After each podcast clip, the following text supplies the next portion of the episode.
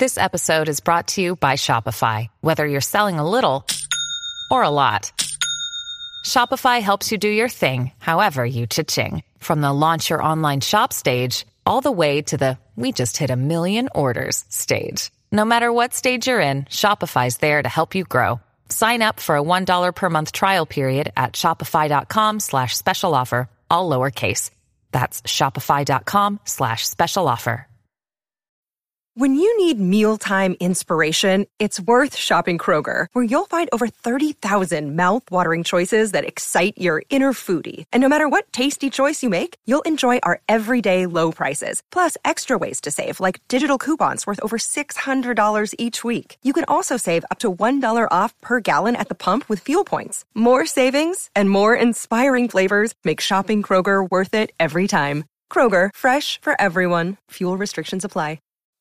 Oh, we're in for a long one. A long weekend, that is. And you deserve to spend it on the couch with a glass of something good. Luckily, there's Drizly, the number one app for alcohol delivery. With Drizly, you can compare prices on the biggest selection of beer, wine, and spirits, then get them delivered quickly. So download the Drizly app or go to drizly.com. That's D R I Z L Y.com today. Hi, this is Gil Moore, and I'm here with my buddy Jay Scott on The Hook Rocks.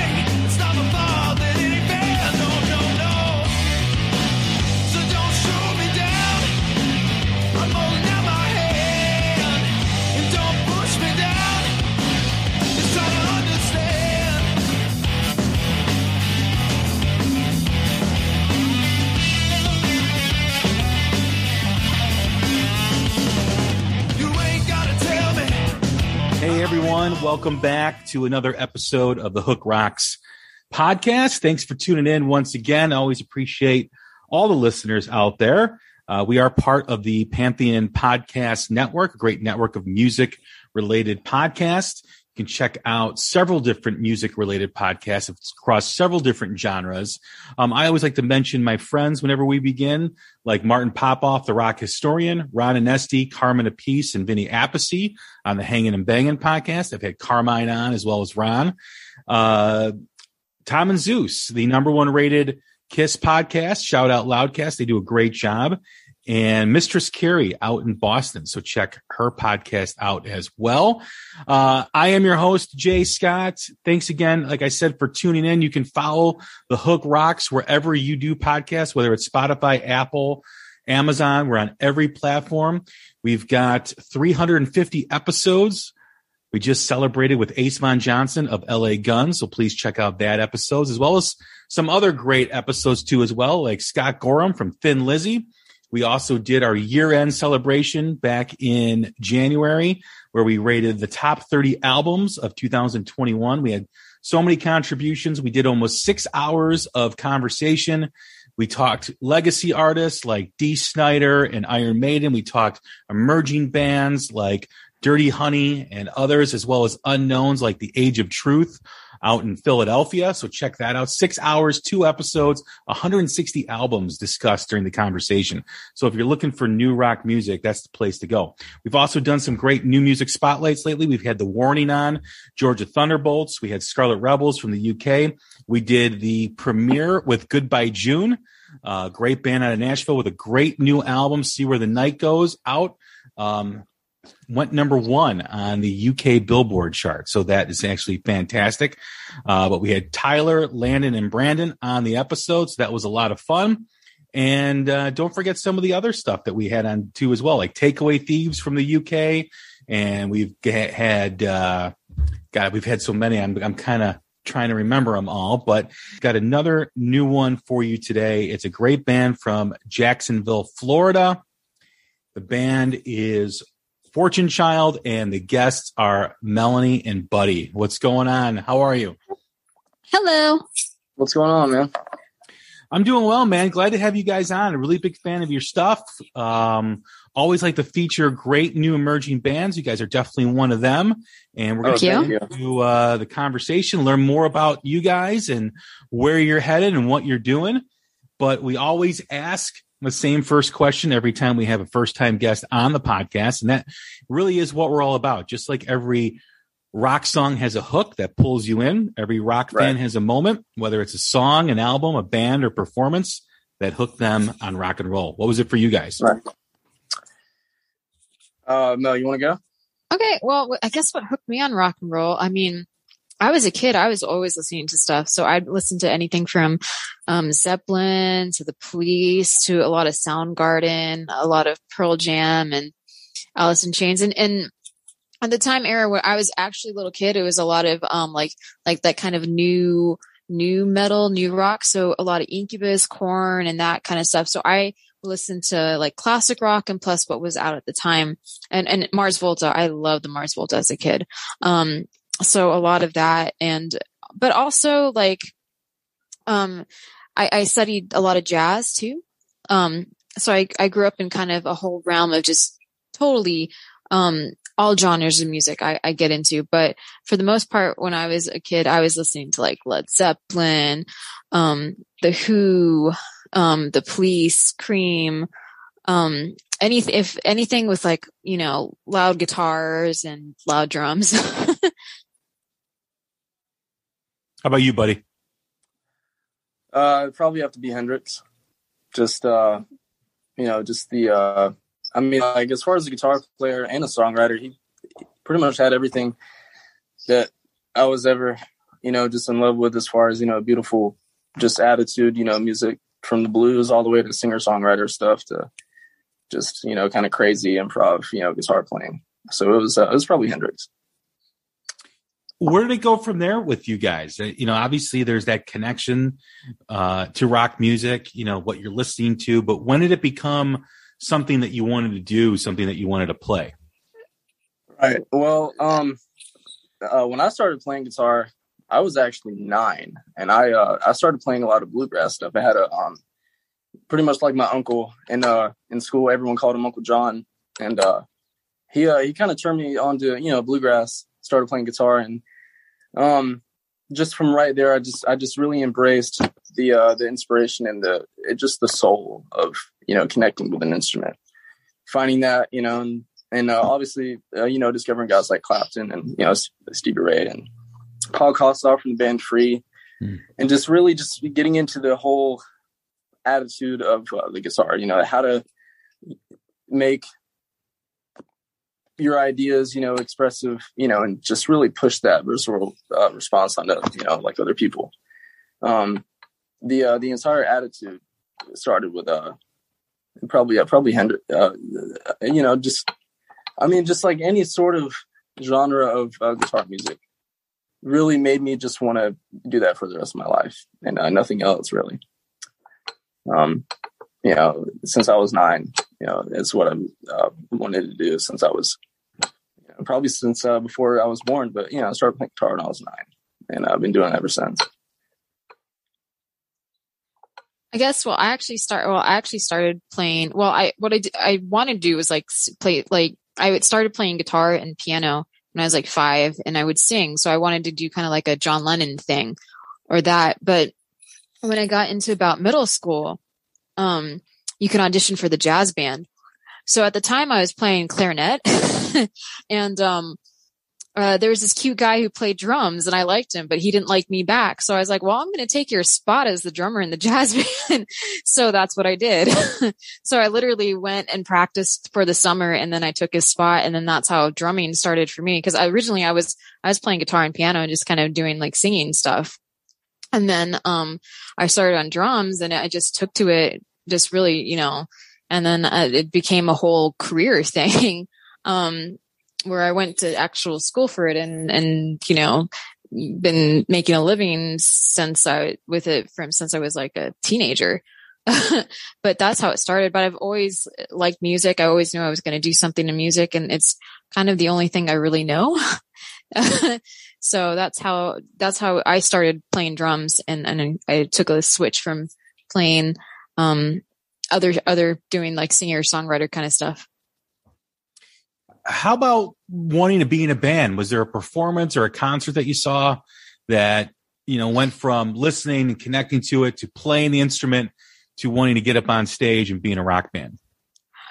Probably me going to see live, live concerts. I've always, even Was- when I was a little little kid, I've I mean, I would see like um I've never got to see obviously Led Zeppelin live, but I would watch like the um documentaries and stuff like how the West was won. I'd watch, but um I was a little kid. I, I you know my I went to go see uh like Incubus live, and I was like, I want to do that. That's what I want to do, and um or I'd just be glued to like M- MTV or like something like that and just be like, I don't want a job. I want to do that. so that's kind of what, when I was a little kid, that's what I always wanted to do. Just, and then being in a band and writing music and doing kind of your own thing, um, with your music and being on stage and performing. It's, it's, um, what I've always known I wanted to do. What about was there a particular concert that you saw that just man, that was it? Well, I guess, um, well, I, obviously didn't see it live because it, it was like 1975, but, um, or 72, whatever, the, and, and how the West was won, but just, and, and even back from actually some of the earlier clips from like 69 and seeing them play together at like the Royal Albert Hall, it was just, um, that kind of like feeling and that energy. And the same thing with like watching bands like Free or even like a band like Skinner or like just the energy that they give off on stage um is great. What about you, buddy? Uh, first show was Willie Nelson, actually. Um, his, uh, you know, just entire performance was, you know, completely captivating. You know, like how he connected with an audience. You know, made me made me really want to, uh, you know, do that. Um, that entire like inspiration of uh, just the power that he held, you know, on stage. You know, like transcending that to, uh, sorry, to, uh, you know, the people out there just everyone in that entire place, you know, like all, you know, I don't know, you know, two, three thousand people was just so inspiring, you know, that someone with just old beat up guitar could really, you know, capture that. So, uh, Willie Nelson was my first concert and, um, actually the best one I've ever seen, uh, believe it or not, you know, like just because his spirit was all in it. So, uh, Nelson for me was, uh, the one. My first concert was country too as well. Uh, it was God, I was I think I was four years old or five. My parents took me to Eddie Rabbitt. Oh, Eddie Uh, Rabbitt's great, man. yeah, like I love a Oh, yeah. rainy night and stuff. Oh yeah. Um, yeah, so that was my first concert, and then the first concert I saw on TV was the, uh, and I think it was eighty one or eighty two. It was the Who, like their their first farewell tour. Right. um, and it was simulcast and it was on television and it was just a really cool experience. And then as far as Zeppelin goes, I'm a huge Zeppelin bootleg collector. Oh yeah. And Melanie, if you check out, you can go on YouTube, you can hear it, but there's a bootleg called Listen to This Eddie. And it's live at the LA Mhm. Forum. Oh, nice. And Oh, yeah, it's it's an it's an audience recording, which is which and it's one of the best audience recordings of all time. Usually soundboard recordings are usually the best ones, but Right. there's a moment in the show where you hear guys say, "You got to listen to this, Eddie," and that's where the name came from. But when they open up with "Song Remains the Same," uh, Keith Moon is sitting on Bonham's drum riser through the whole show, and they're both completely inebriated. And Bonham is on another level on this show, like his fills, his timing, his Mhm. pocket. When you hear him go right into "Song Remains the Same," and you hear him doing what he's doing, um, because he's got his buddy there. He wants to show his buddy what he can Oh, yeah. do. You know, it's just electrifying. It is just one of the best bootlegs that I've ever heard for Bonham. Um, just one of the best performances. It's just absolutely incredible. Absolutely. So check that out if you get a chance tonight Oh, or yeah. whenever on YouTube. Listen to this Eddie live at the LA Forum. I think it's 77 or 75. Really? Um, okay. But it's man, the, his Yeah. drum. I mean, I mean, sorry, it's like he, it's like he's like not even on the earth. He's just on another Right. planet. Just Right, absolutely yeah. incredible. Um, so as far as the band goes, you guys are from Jacksonville. How did you guys form? What's the history behind the band? Uh, Mel and I have been jamming for a while, and uh, it started to get pretty tight, you know, and just with you know just kind of jamming, you know, some ideas, and we just uh, we looked at each other, and you know, we went, well, you know, this is uh, we're gonna have to do something with this, you know, so we um the the first guy that I thought of was uh, Christian Powers, you know, because this because I seen him jamming in a little club one night, a little blues bar, and uh, doing a Bill Withers song actually, and uh, he's just one of those guys that everyone when he's on a stage you know everyone just feels his presence. You know he's just a very positive guy a very you know like i i really took to him you know because he had a good authority on stage you know and just was really commanding on the on his vocals. And it just everyone in the bar was just like holy shit you know? And um so you know we uh we called him up and was like hey man uh there's some ideas you know going on and and i think he'd be a good fit so he suggested John Ward on the bass. You know, John is just a, I mean, like those guys just have a musical mind of just fire. You know, it's just very, just, it's like water, you know, it's very free. I mean, like you film an idea and uh, it's just so easy. You know, so we got together, I mean, within the course of, oh, I don't know, about maybe five months, we, uh, we started uh, thinking about this album. And um, it's just, it's just been just the easiest thing in the world and the hardest thing in the world, you know, as far as the work, the work as far as just the spirit, you know. Um, but everyone just kind of comes together, and it was just it was just like a weird mesh of goodness that you know it's just like one of those things you never really have to think about, and uh, we're just blessed to be a part of it. Was there a certain direction that you guys wanted to go in, a, a, a style that you wanted to do, or that was that yet to be determined until you guys completed the the you know the band? Well, it was kind of like me and Buddy would get together and he would come up with these guitar riffs and then we would arrange it together. And so some some of the songs we almost had a different kind of idea for them and then we would take it to Christian and then it would sound completely different in a good way. And it, it ended up being this kind of almost classic rock revival type vibe but then we have like a modern twist on stuff as well. So and you can hear like the different influences that we have in our in the music but it still sounds very original. And that's what we were trying to go with. So we sound like us even though um we have an element of like a classic rock thing going but still it's it's us and it's original so it it, it kind of that's how it kind of came about Well, was there, you know, when you and, and Buddy started jamming and you started doing the riffs and laying everything down, was there, you know, an idea of what you wanted to sound like? Or Absolutely. was it was it just jamming and then when you got the other members in the band, it kind of organically developed? Well, the the initial, um, you know, it, that was one thing, man. That uh, you know, when we, you know, I would uh, kind of come up with these ideas, you know, and um, Mel would come behind me with a good, you know, solid idea, you know, with the drums as far, you know, and that and that really paved the way for this style and the arrangement of the song, you know. And, um, there's a lot of Zeppelin influence. There's a lot of uh, Montrose influence. There's a lot. It, it just good kind of four piece rock. You know, you know, a lot of free.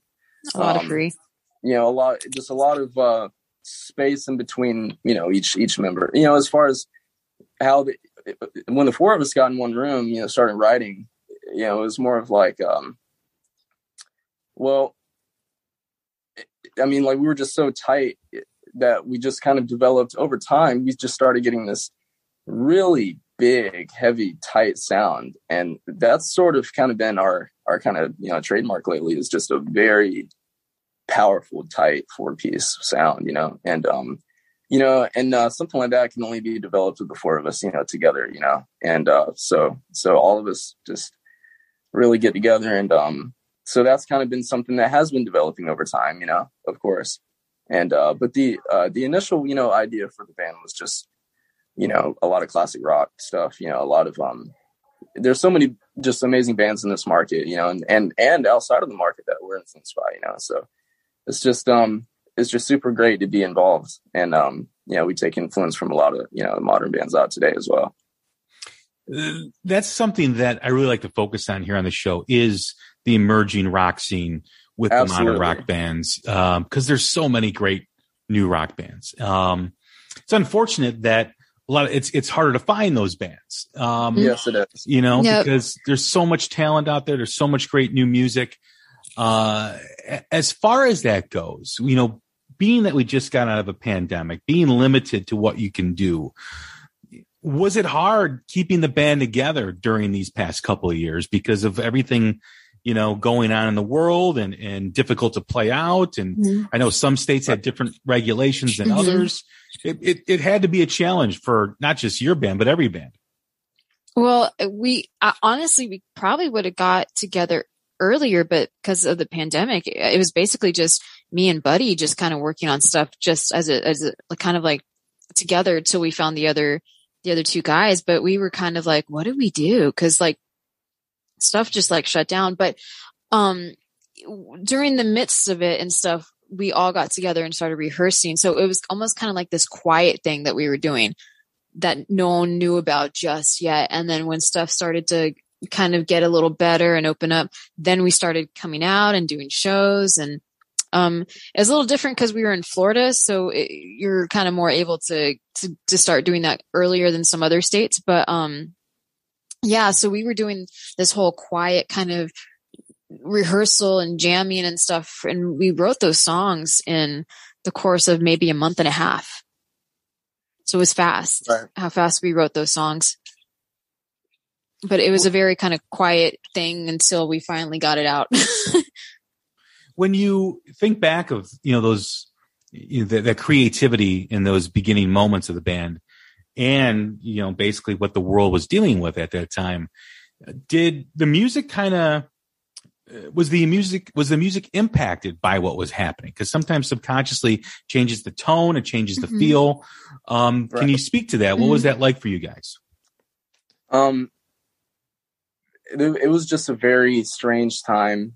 Um, Mhm. it was just, it was just really, uh, a lot of musicians that actually pretty much every, every, you know, local and, you know, I'm sure national, you know, performing, you know, musicians were just at a state of, um, you know, it's kind of, okay, well, we can't go play in front of crowds, you know, so let's go write an album. And, you know, Mhm. a lot of people, you know, a lot of people were coming out with records and, and, um, you know, really getting their creativity on, you know, but that only goes so far. And, um, you know, it's just, it's just your whole mindset sort of, you know, changes, you know, and, and uh, just fortunately the cards fell right. The timing was perfect for the, for, uh, for this band because, I mean, we got together and started writing these songs and, and it was just like, man, wait until we get a chance to just kind of get it out. And, um, and we just kept rehearsing and getting tighter and tighter and, you know, just kind of anticipating, you know, the opportunities to get out and, and, um, it, it- the ball started, you know, rolling, you know, more and, um, and so here we are now, you know, so, so it's been, it's been a weird, you know, thing. I mean, you know, like no one was ever really expecting that. And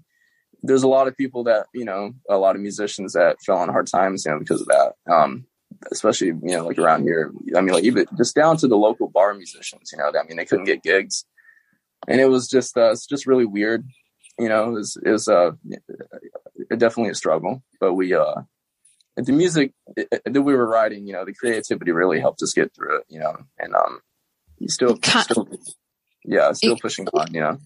in kind of a weird way, if it wasn't for COVID, the band probably wouldn't have got together because I would have probably went back to, you know, Los Angeles and because I ended up, because I was in Los Angeles, I came to visit my parents, the pandemic happened and then LA shut down. So I was like, well, there's no point in going to LA if it shut down. And then me and him started getting together, doing writing stuff. And so, and then it- it's kind of like that downtime for everyone gave us that opportunity of time to write the songs. Cause if, you know, then everyone would have been busy doing our own thing or, but so because of that downtime, we had that opportunity to write. We're, we're fortunate in that regard. hmm was it like being in a bubble i mean imagine with everything going on kind of like a safe haven for, for with music. Oh, it was weird. I like, cause I'm used to being out either playing on the stage every night in front of lots of people. I'm not used to just being at home every day. um, so yeah, we were definitely in this little weird bubble of the two of us and then the four of us. it was, it was quite, quite a, quite an interesting time for sure. Yeah it was um you know it was just the uh you know it was the you know like almost like the solitary of of just uh you know the four of us being in here you know just kind of really kind of shedding ideas you know and and um almost almost sort of forgetting what it was like to maybe play in front of the crowd or go see live music you know for a while so Yeah. so we kind of you know and i don't want to say lost touch with that but it was it was it was definitely a weird you know transition for a while because we're sitting on this uh great music you know and we're just like man just we're just you know thinking about how great it would sound live you know for like for a while. And i mean as soon as we got that opportunity it just it just all the jets turned on and and uh and this band really started to skyrocket after that you know so but there was a short window of time where we we were all, all pretty much able to get together you know in the same Mhm. room. Know? and um we're in the pandemic in a way really kind of benefited to that um formation of the band actually. So you know and um yeah. But it, it was definitely weird not playing because like i think maybe like we didn't play live for like a year and a half. It was very odd.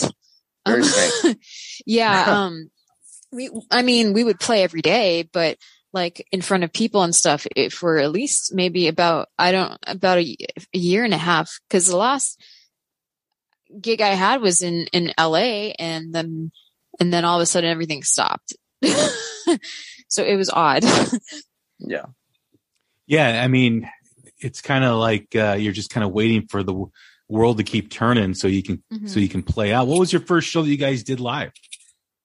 Um, it was Uh, at Port Charlotte.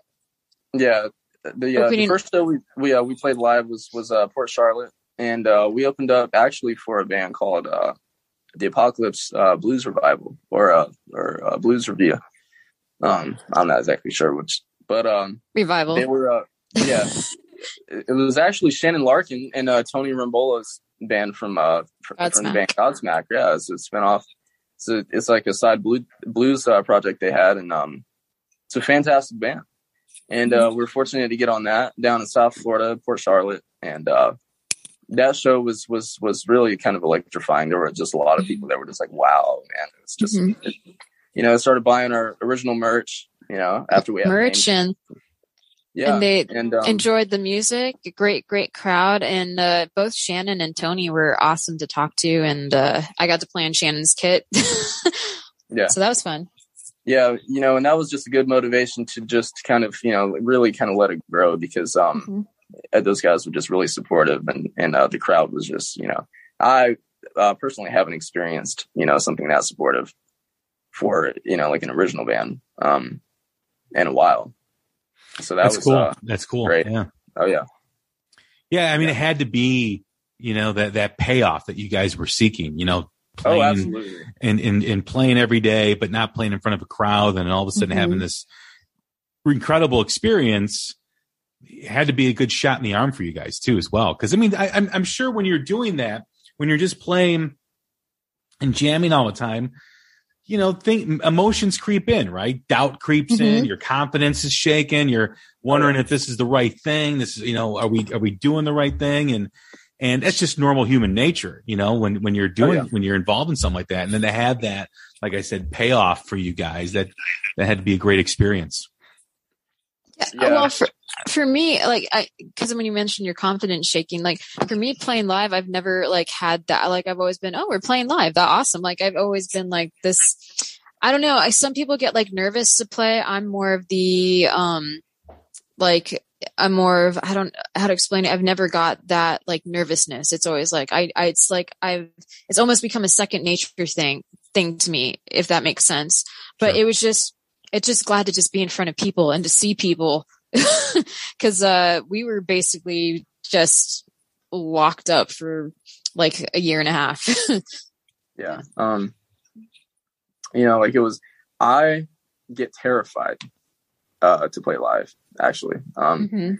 i get so terrified because of the fact that you know and not because eh, you know and this may sound strange but not not due to me you know messing up or you know like stuff like that you know i'm sure you know like everyone gets you know just a little bit nervous about you know because um you know because you're reaching kind of like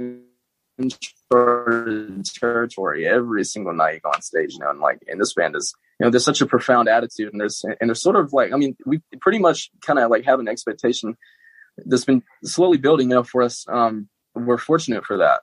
And, uh, you know, it's just, you know, getting that, getting those jitters, you know, to really just want to make sure that you uh, deliver, you know, and uh, create that visceral response uh, that you're trying to get out, you know. So that was, so the first show was, that was kind of, you know, playing out of town, you know, I got the dudes from Godsmack in the corner watching you, you know, it's, it's, uh, that was, that was pretty, uh, that's pretty great. But we're, you know, I mean, we're fortunate. It was just a fantastic show.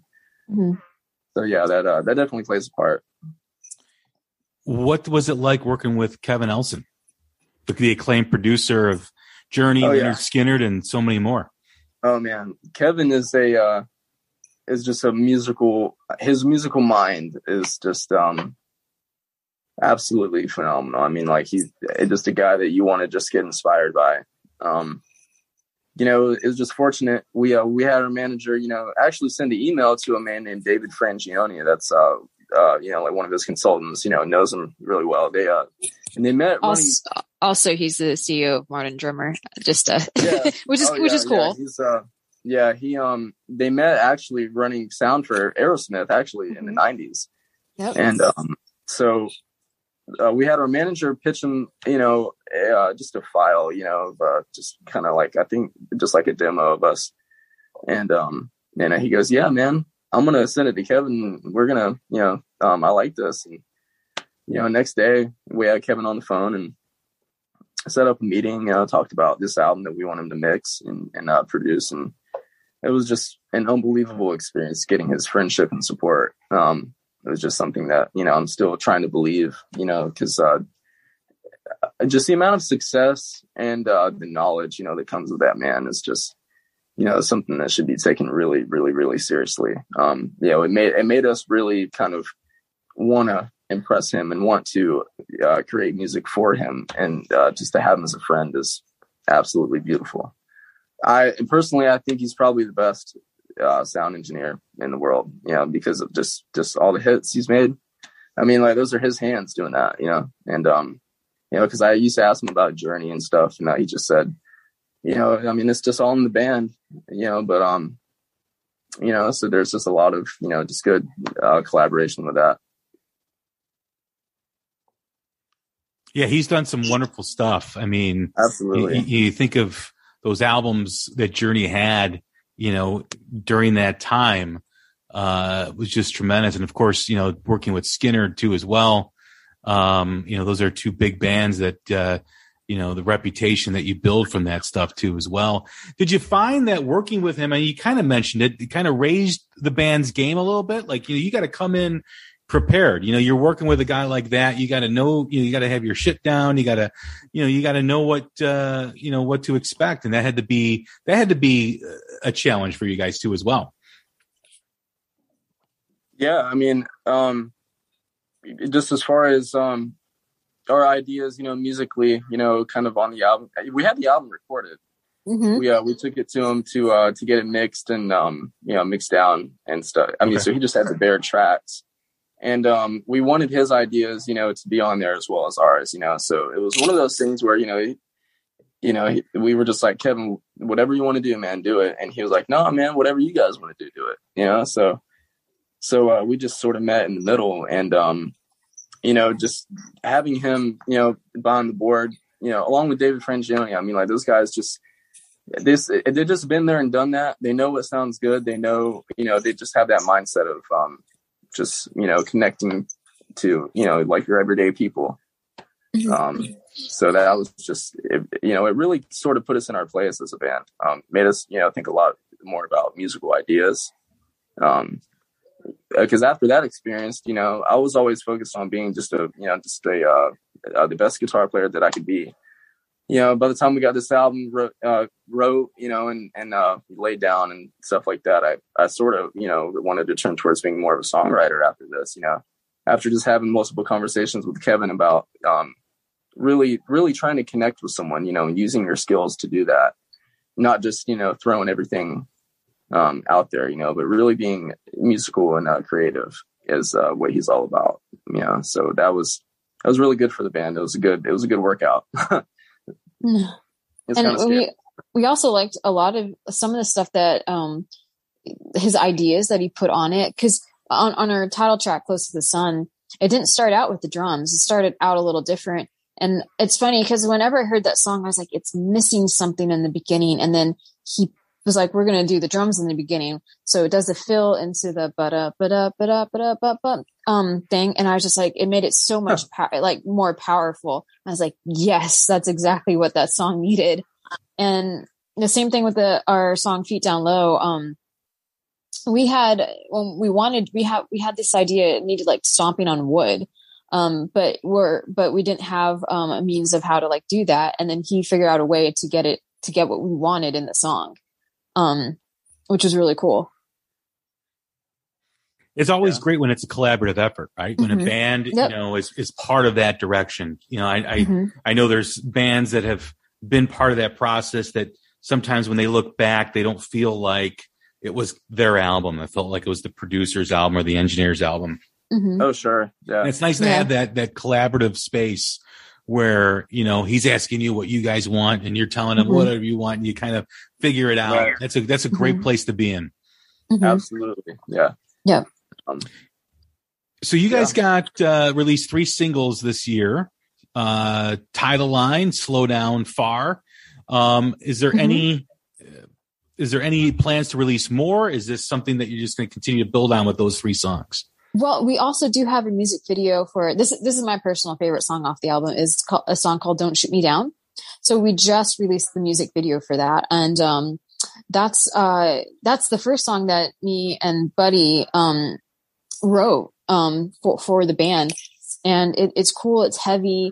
It almost has like this ZZ Top, Led Zeppelin kind of vibe to it, um, and uh, the guitar solo with the drums is just full on out. Um, and then uh, in the video, uh, the video is cute too. So, but yeah, so that's, that's another one. Yeah, as far as um new singles go, uh there's not really any plans for any new singles. There's um there's a there's a there's an idea that's been floating around that, that we have. It's a secret, but uh but it might get you know we uh we're, uh, It's- we're thinking it's- about it's going to be super cool. yeah m- maybe you know but uh I think it's to, it's, it's, it's, it's, yeah, I wish we could say what it is. Yeah. but um but uh we just uh we're just gonna keep i mean the album's out you know so we're just um our plan was you know to release those uh, three singles and uh tie the line is actually in dolby atmos you know the uh, spatial audio you know so that that uh, uh gives listeners you know a cool a cool thing to check out too um but uh those are the three singles and we just have the album and uh we're just gonna you know ride this out and um and uh you know but we're i mean we've written I don't know how many songs since since uh, the album was actually finished. I mean, so you know, we uh we play a lot of new songs live as well. You know, so uh I mean, like as soon as this album was finished, it's like man, you know, like this new song would go great too. I mean, like every time we rehearse, Yeah. we uh, we Save seem to come one. up with a about a song and a half uh, of uh you know material each uh, rehearsal. You know, so it's it's just really productive. Yeah. Our, You know, new, I was going to say Yeah. our new, our new song is one of the more, the, like, it's like a new favorite of mine to play out when we play it live. Just, and, um, and the, and it's, it's just, it has a cool vibe. It almost has like this, like, who kind of thing to it. It's really, um, it's one of my favorites. Yeah, it's very uh this band really really works fast. hmm it's um it's the fastest working musical project I've ever been in. You know, Mhm. my first original band as well. So it's kind of scary. It's scary to know that you're working with just such great people around you. You know that um it really you know makes you want to be better yourself. And uh so we just work really fast and uh really hard. And so everything you hear is just very raw and very fast and hard. um, you go to see us live, and that's what you get as well. We're just uh, there's just no gimmicks. It's just very live rock and roll. Um, Mhm. very tight. You know, good, just well-rounded musicianship coming off the stage into the Yep. people, and that's And all we we're play- about. and we play off each other really well. Um, so it's a very, it's, it's almost like this kind of like free, like if you see the band Free Live where all the instruments are kind of just like playing off of each other, where it's rock and roll, but it's almost like this jazz free floating solo, but it's still rock and roll. Yeah. Yeah, yeah. Yeah. As far as the new rock scene, the emerging rock scene that's out there, uh, you know, when I think back before the pandemic, and I've mentioned this, I mentioned this quite a bit on the show, you know, rock was kind of left for dead before the pandemic. Um, yep. you know it was obviously it'll never die but the the relevancy of rock had really taken a beating over a decade plus with Mhm. um, just lack of relevant acts that were emerging that were new and Very true.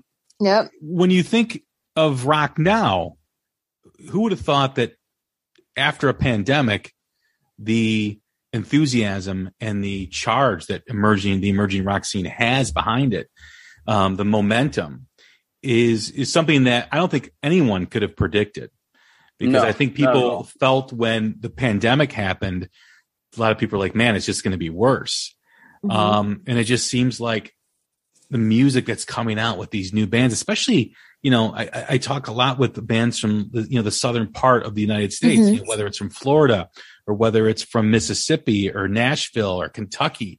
Um, it, it just seems like there's a revival of new emerging rock bands and the scene just keeps growing and growing.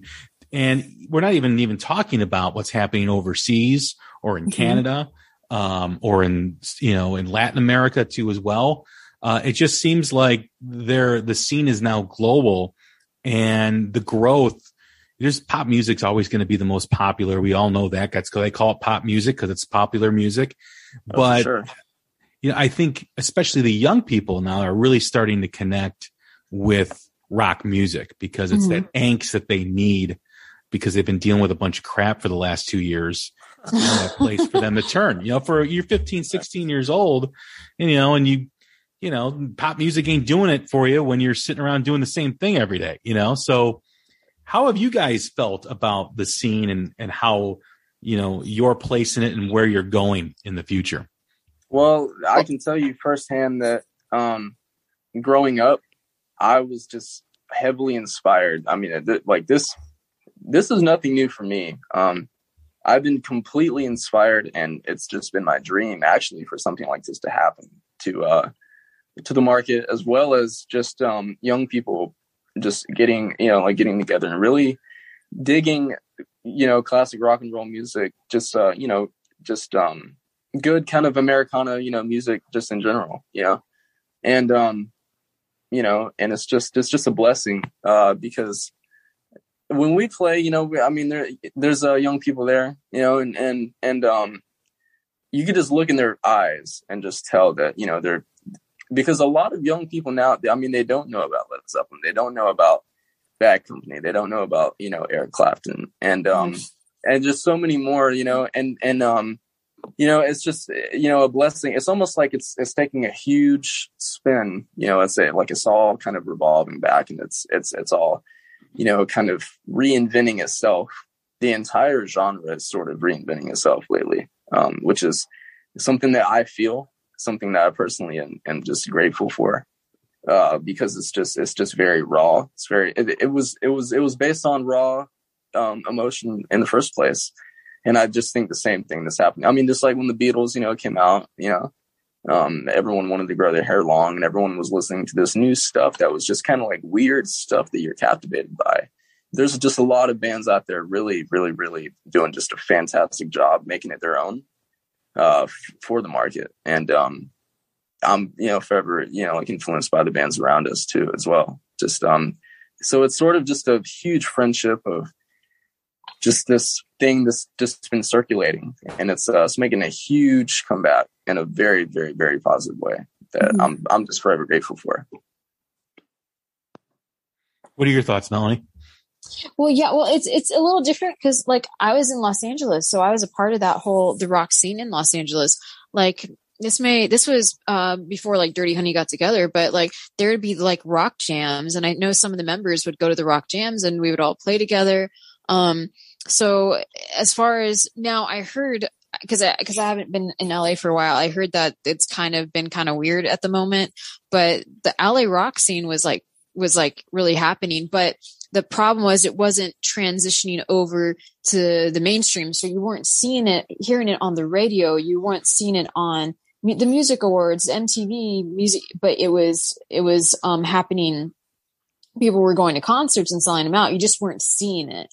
Exactly. Um, yeah. So, cause, cause like what, what's being kind of pushed is like rap and pop music, but those who were kind of in the music scenes, the concerts were all, all rock.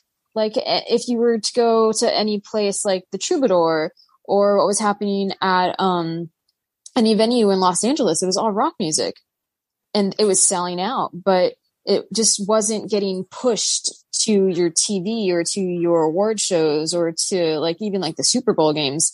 Um, but I think now there's going to be this, um, s- resurgence of something that's going to happen because I know a lot of people are just kind of, you know, someone like me who doesn't really particularly care for, you know, pop music or rap music or that kind of thing. We want to see what we like out on the mainstream.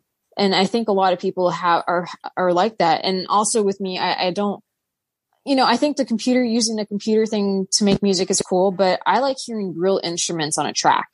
Um, and I, I like now, if you listen to the radio, everything's computerized. There's no, there's no, there's not a real person playing drums. It's a computer. And I think that's also, that's also missing in music right now, but I think there's going to be a switch. Um, Yeah. That Yeah. that that is long overdue because I know anything I turn on the radio and it's it's just a computer and it's not a real instrument. um, Yeah. It's funny you mentioned that LA scene, you know, Dirty Honey, Joyous Wolf, Classless Act. Oh, Yep. some of Uh, my favorite bands. Yeah. Of Limbo, you know, from Long Beach Yep. too as well. Oh, yeah. You know, yeah, uh, fan- fantastic bands. Uh, and then you look at the emerging rock scene in Nashville. Yep. You know, where there's so many rock bands that are coming out of that era era too. It's you know long them thought of as a as a country, you know, uh, a mecca for country Right. music, and it still is. But rock music is really growing in Nashville. well, what, what what what happened is a lot of people in LA for the pandemic they all moved down down south. They all moved to Nashville. so a, a lot of a lot of that happened. So I think um yeah I know I know there's this really good band called them them Dirty Roses out of Nashville. oh, I love those bands. I love that band. Yep. Yeah, I just saw them Yep. live. Fantastic. Oh, nice. Yep. Yeah. No, Yeah, yeah. no, they're they're great, and yeah, and, and I have a lot of people, um, on my friends and stuff that are from Nashville that uh they're the great musicians out there, but a lot of them they were in Los Angeles and they moved down to Nashville. Yeah, I was talking to Amy Darling, who Mhm. was in LA and now she's in Nashville. She's done some stuff with Tuck Smith and uh, some, you know, some other artists too as well. She's a great young emerging artist too. But Nice. yeah, she moved down there. But yeah, it's just crawling. I mean, them Dirty Roses, Cocaine and Mhm. Whiskey is a fantastic song. Yep. Um, when you mentioned the beats, I had Tyler Baker from Goodbye Yeah. June and I had Mhm. John Notto from Dirty Honey Yep. on, Wow. on, on the same show. And um, Tyler Baker was talking about this writing session that he was doing in Nashville. So he brings his guitar. He's all ready to go. He, you know, he looks around. Everyone's got their laptops out. And there's a guy in the room called the beat guy who's making the beats. And he's like, what the hell am I doing? You know, I was like, this is not how I write music. I get out, I Right. write, you know, figure out a riff and I, you know, figure out the arrangement and everything. And there's a guy making beats on his computer and he's like, that's just not for me. You know, that's, that's not what I want to do. Right. Yeah. Um, yeah. I mean, just in my opinion, um, you know, it's just the it's just the raw emotion of. uh, There's just so many great, like you know, the Georgia Thunderbolts. You know, Mhm. the- the, um, oh, sorry. Love that band. Oh no, Oh, no, yeah. we're we like them. They're Um, friends of ours, and and Oh yeah, you know we're gonna play with them on the nineteenth. right. Yeah, March nineteenth. Yeah. TJ was, TJ was on last month. He was great. Oh, nice. Oh, Yeah. Yeah, fantastic yeah. band. yeah, we like band. them a lot. Uh, there's just a lot of really, really, really talented groups, you know, inspiring groups that are coming out lately that um, are really doing this rock and roll thing justice. Um, Mhm. There's a lot of people climbing on board to see these really, I mean, they're just real fantastic vintage rock bands, you know, and and, it, and it's, it's cool because, you know, it, it's um, all of these bands seem to have a vintage flair, which is which is you know this is you know it's a classic rock revival but there's a it's just an entire circle of of um this entire scene sort of really kind of making a comeback um and uh we're just fortunate to just kind of be uh involved in it um Mhm. you know and uh it's it's just something you know like i said man it's been my dream um for a while for you know people to really come together like this and and uh you know i just i feel like people are sort of appreciating it and kind of you know you know kind of like um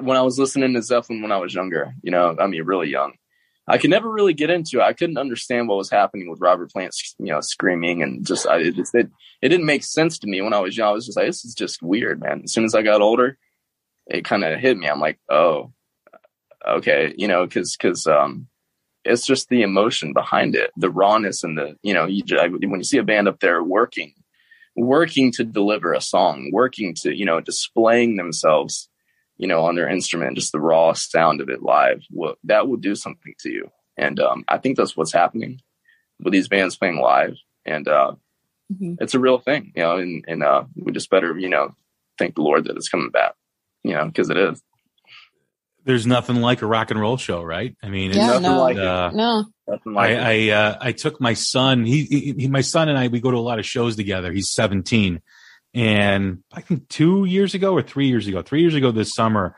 I took him to see the Raconteurs in Milwaukee. Mhm. Um, and they have this policy where you got to put your cell phone in a pouch. And so no one's able to be on their cell phone and record. And it's so awesome because right everyone is not just not only physically present, but also mentally present too, right? They're Right. not distracted Right. or in the moment. And they come out on stage. Brendan Benson's also in that band too. He's a great singer songwriter.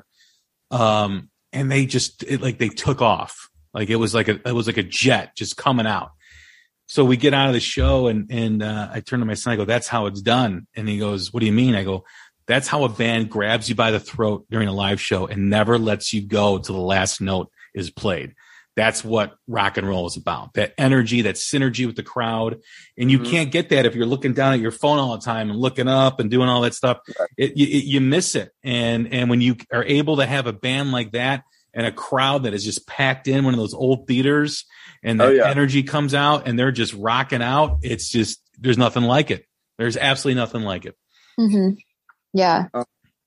for a band to you know really any kind of music um i mean there there's there there's some phenomenal shows out there um that can be put on and have been put on you know forever um but for you know like a rock and roll band um to be able to deliver a certain amount of force and presence on the drums. And the same thing with the bass guitar the same thing with a lead guitar, rhythm guitar, you know, like in our case, a four piece band, you know, everyone has their own, you know, it's just identity on their one instrument, you know, that gets featured, you know, um, and, you know, just everyone just sort of, you know, it really takes something, uh, you know, special to have a band really deliver on all cylinders, you know, live and, um, it's, And- you know, I was going to say, funny that, sorry, I didn't mean to interrupt. Funny that you just mentioned them Dirty Roses. They actually posted themselves drinking to our song.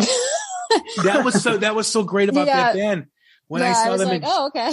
I saw I them in like, that's cool. Chicago, I think August or September. And I didn't know what to expect from the band. I knew Cocaine and Whiskey. I knew a couple other Mhm. songs. Um, and I'm like, oh, you know, I'll check them out, you know? So I went down there by myself and I, I was talking to Andrew after the show. And I right. go, and I go, dude, you guys are like a Southern rock band with the Van Halen party Mhm. because it was like that, it was it was like that drinking on stage, drinking whiskey Yeah. and having a good time, and you know the show is getting more energized as as the as the as the alcohol is flowing, And um, I'm like, man, I appreciate that because that's the era that I come from. You know, that Mhm. Van Halen, Motley Crue era, Mhm. you know, all that stuff. And Sunset Strip era, yeah. yeah, and and it's Yep. it's been a while since bands embrace that rock star persona. Now, you don't have to be a heroin addict to be, you know, a rock star persona, but you know that just that that dangerous. I mean, you know, I've said this before. When Dave Lee Roth was on TV, whether you hated him or liked him, you Mhm. wanted to hear what he had to say because it was Mhm. just. You know, I remember Martha Quinn, who was one of the old MTV VJs, said you could Mhm. ask him a question and he's going to already answer it the way he wants to answer it and have nothing to do with the question. But you wanted to hear that. You wanted to see, like when Axl Rose or Guns N' Roses performed, you wanted to Mhm. see what they did.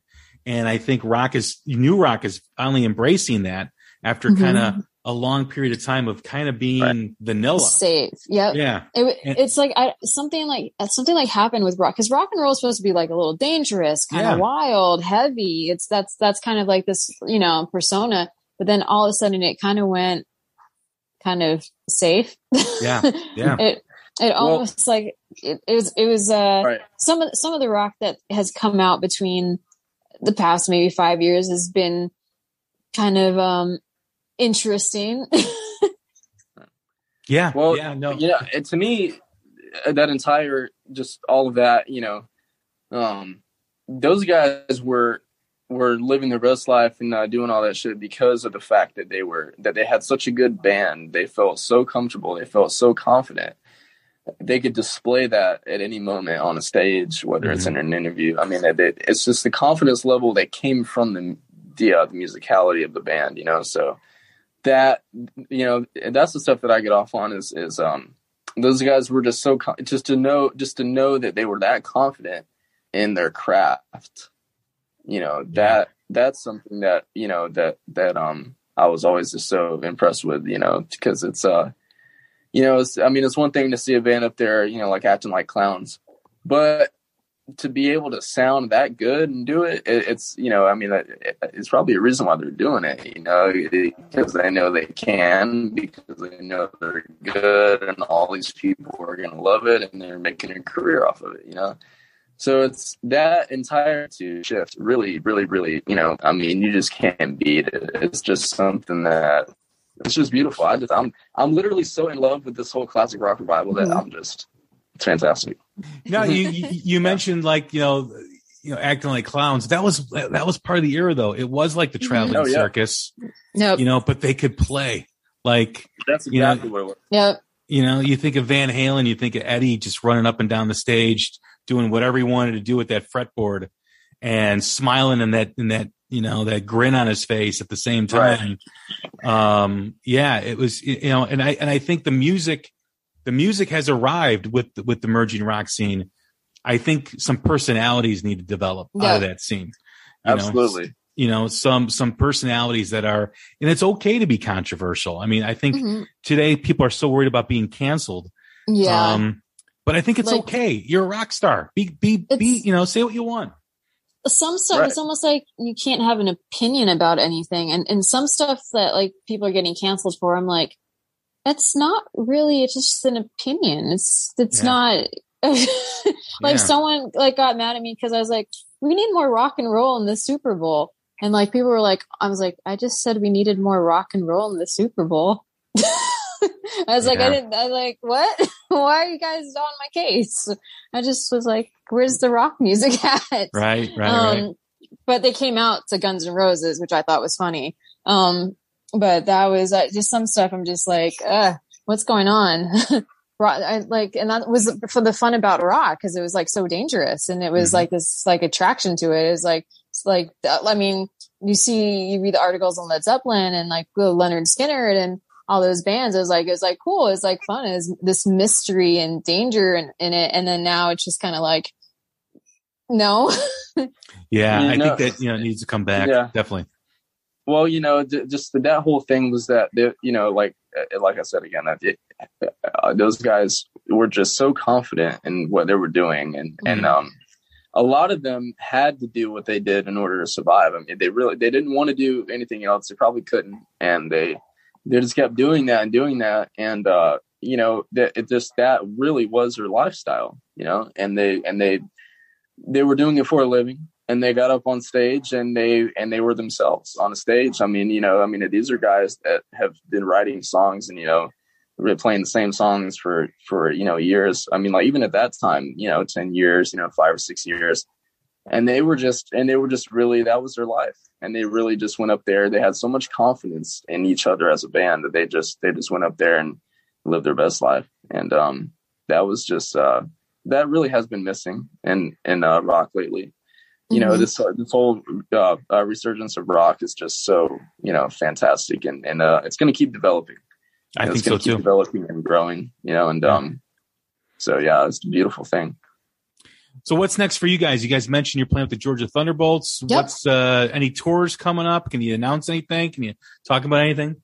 Well, we we can't talk about the tour yet or tours yet, but it's we got some stuff going on. Um, but yes, we're playing a show with the Georgia Thunderbolts. It's um Southern Rock Revival um show in Jax Beach at, at the Seawalk um Pavilion. So um there's a lot of great bands on that and um it's cool because uh, we've been talking with the Georgia Thunderbolts for a while um because uh, and befriending them and they're really cool guys. We like their music, they like our music and it's cool that we finally get to like hang out and meet them because you know um because we're not too far from each other they're up in georgia we're down here in Jack- jacksonville so it's going to be a fun show Is it just you two guys, or is anybody else there? there's there's a, a couple um uh, lo- uh local bands playing Okay. um yeah i think you know you know the uh Yeah. yeah the sam the uh, uh there's a band called sam hill the uh, uh Mhm. the uh, uh the uh one of our friends uh kurt town has his Town, band there, the kurt yep. town band Mhm. and Uh, uh, I second believe shot the band called yeah second shots Yep. band yeah which is uh which is actually paul axel's band which was uh paul's a brother of dave hlubek from uh, molly hatchet you know the Oh, one of the okay. found you know guitar players and um so you know just a lot of cool southern it's a good southern rock fest Mhm. because we're you know we're from jackson um you know the thunderbolts are coming down and um you know band to band relationships are very much more important than you know like anything else you know because Mhm. it's it's um you know as far as as far as moving up and and uh you know kind of getting out there you know it's um you know you rely on each other you know and uh so those guys those guys are just really one of a kind i mean they're just beautiful souls beautiful musicians and uh they're one of the best bands i've heard in a while you know so Mhm. it's just we're just fortunate to be involved with them you know Yeah, can we get a witness? Is such a fantastic album. Mhm. You know, um, Oh, yeah.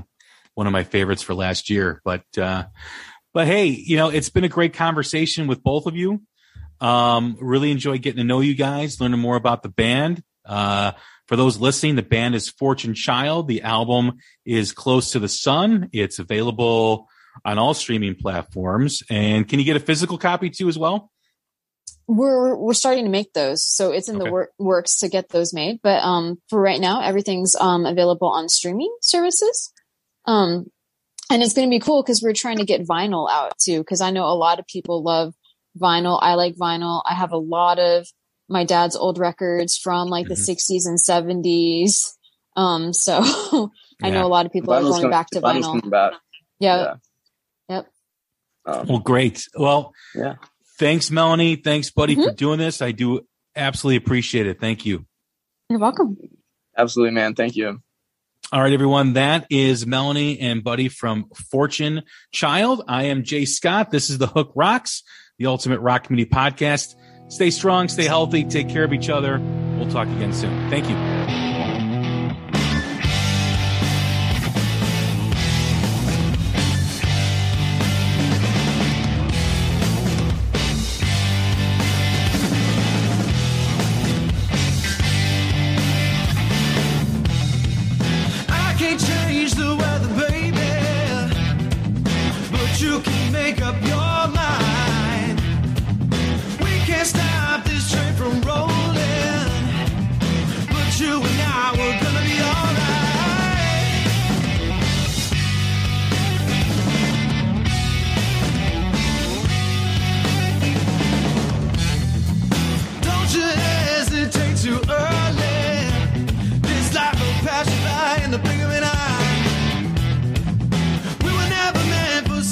Chances. So don't you sit there waiting on the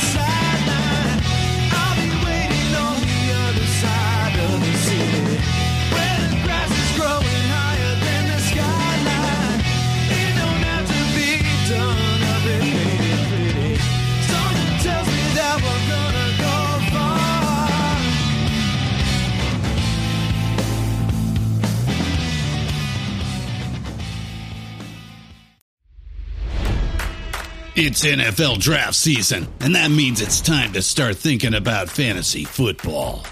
FantasyPoints.com features industry leading experts and prognosticators using proprietary hand charted data to help you score more fantasy points. FantasyPoints.com is the place to go for whatever kind of fantasy football you play. Whether you play fantasy football, daily fantasy sports, or do a little bit of everything, Fantasy Points has the meticulously researched content to guide you to victory. And why wait for the fall? Fantasy Points also covers the new spring football league, the UFL. Join the guru, John Hansen, Scott Barrett, Joe Dolan, and other massive names in the fantasy football universe with an exclusive offer. Use code Pantheon for 15% off any fantasy points package, including the all in package, with access to every article, tool, and data nugget that Fantasy Points has to offer. That's fantasypoints.com and code Pantheon for 15% off at Fantasy Points. Fantasypoints.com. Code Pantheon. Score more fantasy points.